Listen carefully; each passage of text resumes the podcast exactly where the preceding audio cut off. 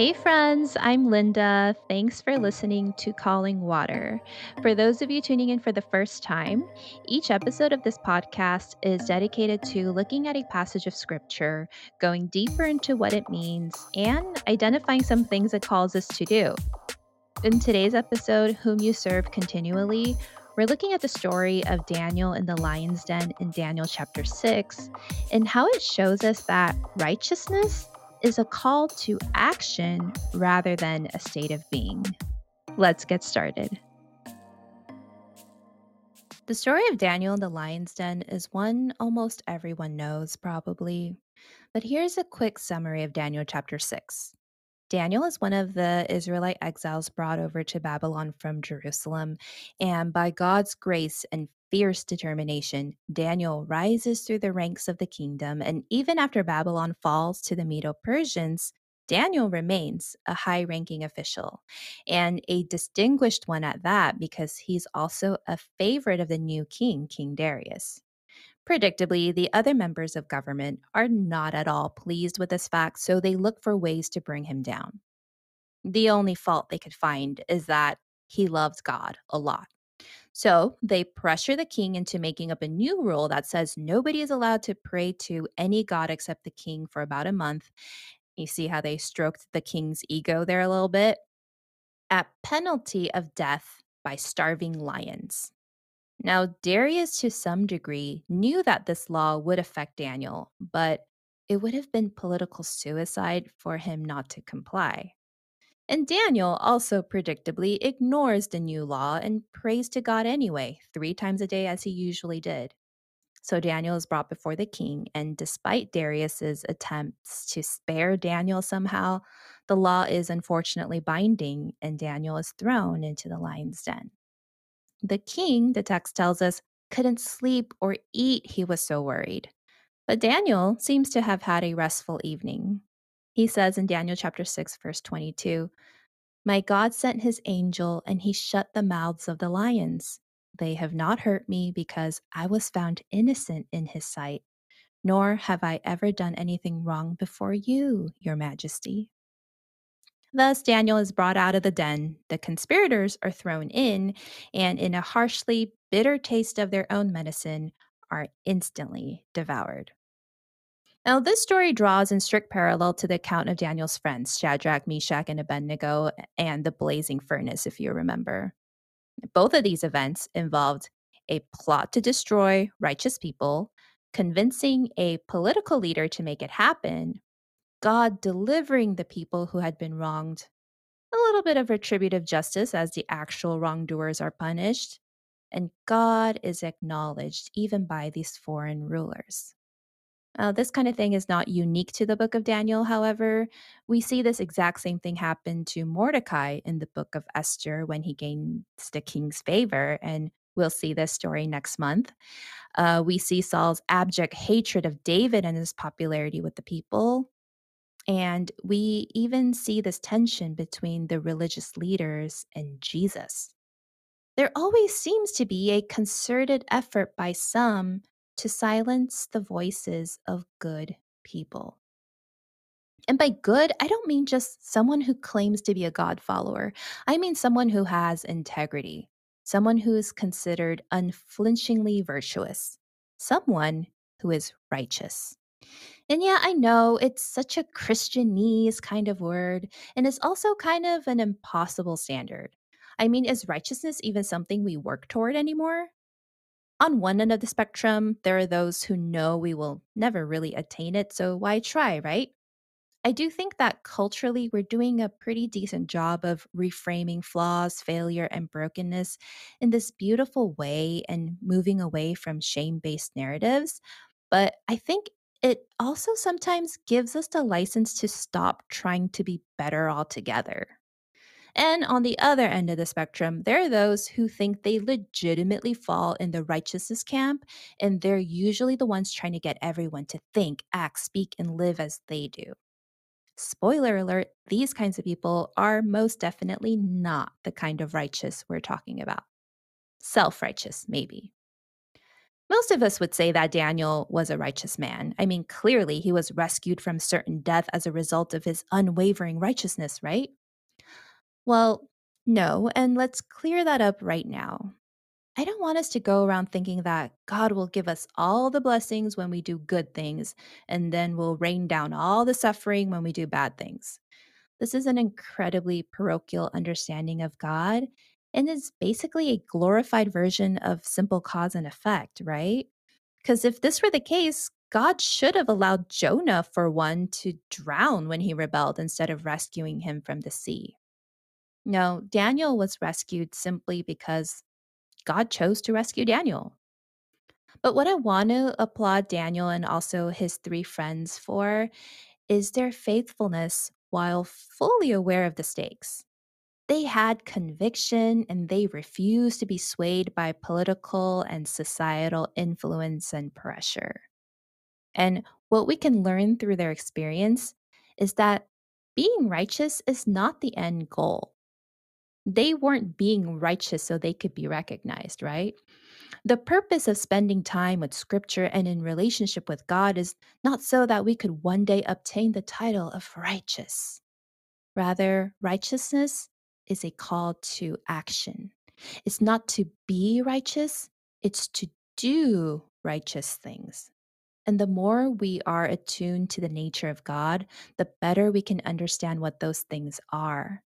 Because alone, Isaiah chapter 64, verse 6 puts it best our righteous acts are like filthy rags. So let's talk about what righteousness looks like today. First of all, righteousness means acknowledging that we aren't and will never be righteous. It's kind of like that joke you might have heard before. There was a man who received the humblest man alive award, and then they took it back because he went to accept it. Righteousness works like that a little bit. Righteousness isn't something you can achieve or earn. It's also something that you can never be enough of, right? There will never be a point in our lives where we're like, okay, I think I'm righteous enough. Actually, there should never be a time when we think to ourselves, I'm righteous anything. True righteousness is something that has to be attributed to you, namely by God. And that is not a title we may ever attain in our lifetime, and that's okay. Like I said, we need to be more focused on what righteousness looks like in action. Take Daniel, for example, as he's taken to the den of lions, he doesn't argue, oh, but I'm innocent. Because let's face it, he wasn't. He broke the law, no matter how dumb the law was. But he waits for God to acquit him and declare him innocent. That's why he says to the king in verse 22 They have not hurt me because I was found innocent in his sight. And by his, he means God. To be found innocent in God's sight, do you realize what an enormous accomplishment that is? To be found innocent itself is a big deal in and of itself. I mean, innocent until proven guilty is a basic civil right afforded to people in this country and in many countries around the world. And this presumption of innocence means that the accused has nothing to prove. The burden of proof lies on the prosecution, the people doing the accusing. It's their job to uncover facts that would make that person guilty. And I can say this with absolute authority because I've watched a lot of forensic and law type shows. But with God, it's kind of the opposite. We are all guilty because the standard we're living up to is not in comparison to other people. Our bar is God. And against that, we all fail miserably. So when we think about going about how to live out righteous lives, we should never think, well, compared to that person, I'm doing great. What we want is to be found innocent in the eyes of God because we are accountable to the things we say and do. And secondly, righteousness is a process. Daniel was in his 80s by the time he was thrown into the lion's den. So his love for God was something he cultivated for a long time. So by the time the events of Daniel chapter 6 rolls around, Daniel was known for his devotion to God. His enemies knew it. Like when they did their little background check on him, it says in verses 4 and 5 the administrators and the satraps tried to find grounds for charges against Daniel in his conduct of government affairs, but they were unable to do so. They could find no corruption in him because he was trustworthy and neither corrupt nor negligent. Wow, what a dream. Am I right? Finally, these men said, We will never find any basis for charges against this man Daniel unless it has something to do with the law of his God. Even the king knew Daniel's commitment to his God. When he was forced to throw Daniel into the lion's den, he says to Daniel in verse 16, May your God, whom you serve continually, rescue you. And again, the following morning, Darius yells into the den in verse 20 Daniel, servant of the living God, has your God, whom you serve continually, been able to rescue you from the lions? I mean, the only thing they could find wrong with Daniel was that he loved God, but that doesn't mean he was perfect. And that doesn't mean we need to be perfect and do nothing wrong ever. It just means that we need to pursue the things that resonate with the heart of God. So, knowing that righteousness is a state of doing and not a state of being, what are some things it calls you to do?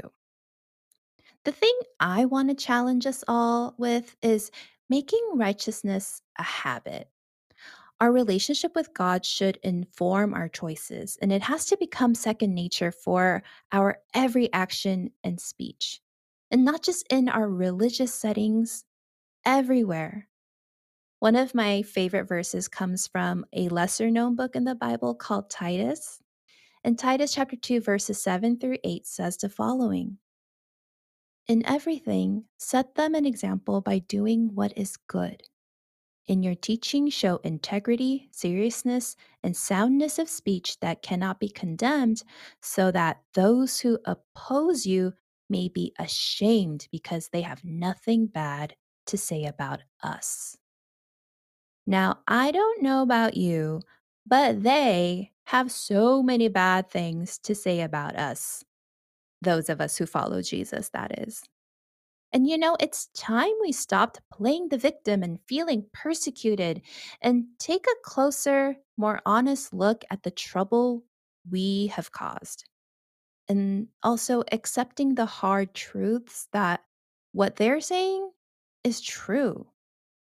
So many times, in the name of righteousness, we have imposed our views and methods onto others, claiming that we alone hold the answers. We have further marginalized already weakened people who feel excluded and ostracized. We have rubbed salt into the wounds of those who are already hurting. We have used the Bible as a weapon to push political agendas rather than as a tool for showing the vast, complex, and unchanging love of God. Righteousness is not about being right, it's about making things right. And as you just heard in Titus, we can practice this by opting to show integrity, seriousness, and soundness of speech. And what I mean by that is we can show integrity by remaining true to the things we believe. Because when we really believe that God loves all people, then that will affect everything from the way we treat people to the policies we make about them. Our values shouldn't shift based on what's convenient. We can show seriousness by admitting that we don't know, but that we are seriously committed to learning and growing and inviting others into the conversation rather than shutting out voices of reason because they conflict with our narrow worldview. And lastly, we can show soundness of speech by being careful with our words. And I'm not just talking about being politically correct. I keep hearing people say things like, ugh, people are so sensitive nowadays, and ugh, we used to be able to say X, Y, and Z. As for me, I'm very happy that it seems humanity is finally catching up somewhat with society, though there is still so much work to do. We should want our words to lift others up, to show empathy, and to make others feel safe, right? But as I mentioned before, all of this is a process. So, like Daniel worked diligently on his relationship with God, whom he served continually, let's make righteousness a regular habit. And maybe, just maybe, as a result of our integrity, seriousness, and soundness of speech, it can get others curious about the God we claim to serve. Let's pray. God, thank you for seeing past all the ways in which we fall short and embracing us anyway, covering us with your own righteousness. Because of the grace you continue to show us, we sometimes get too comfortable thinking that we're doing fine when there is so much more we can do. Help us not to pursue righteousness for the sake of being recognized by others, but rather to seek righteousness to prevail in the world around us through the ways we live it out. Help us to develop the kind of integrity, seriousness, and soundness of speech that not only lets people know how much we love you, but how much we can manifest your love when we do what is right and serve you continually. In Jesus' name, amen.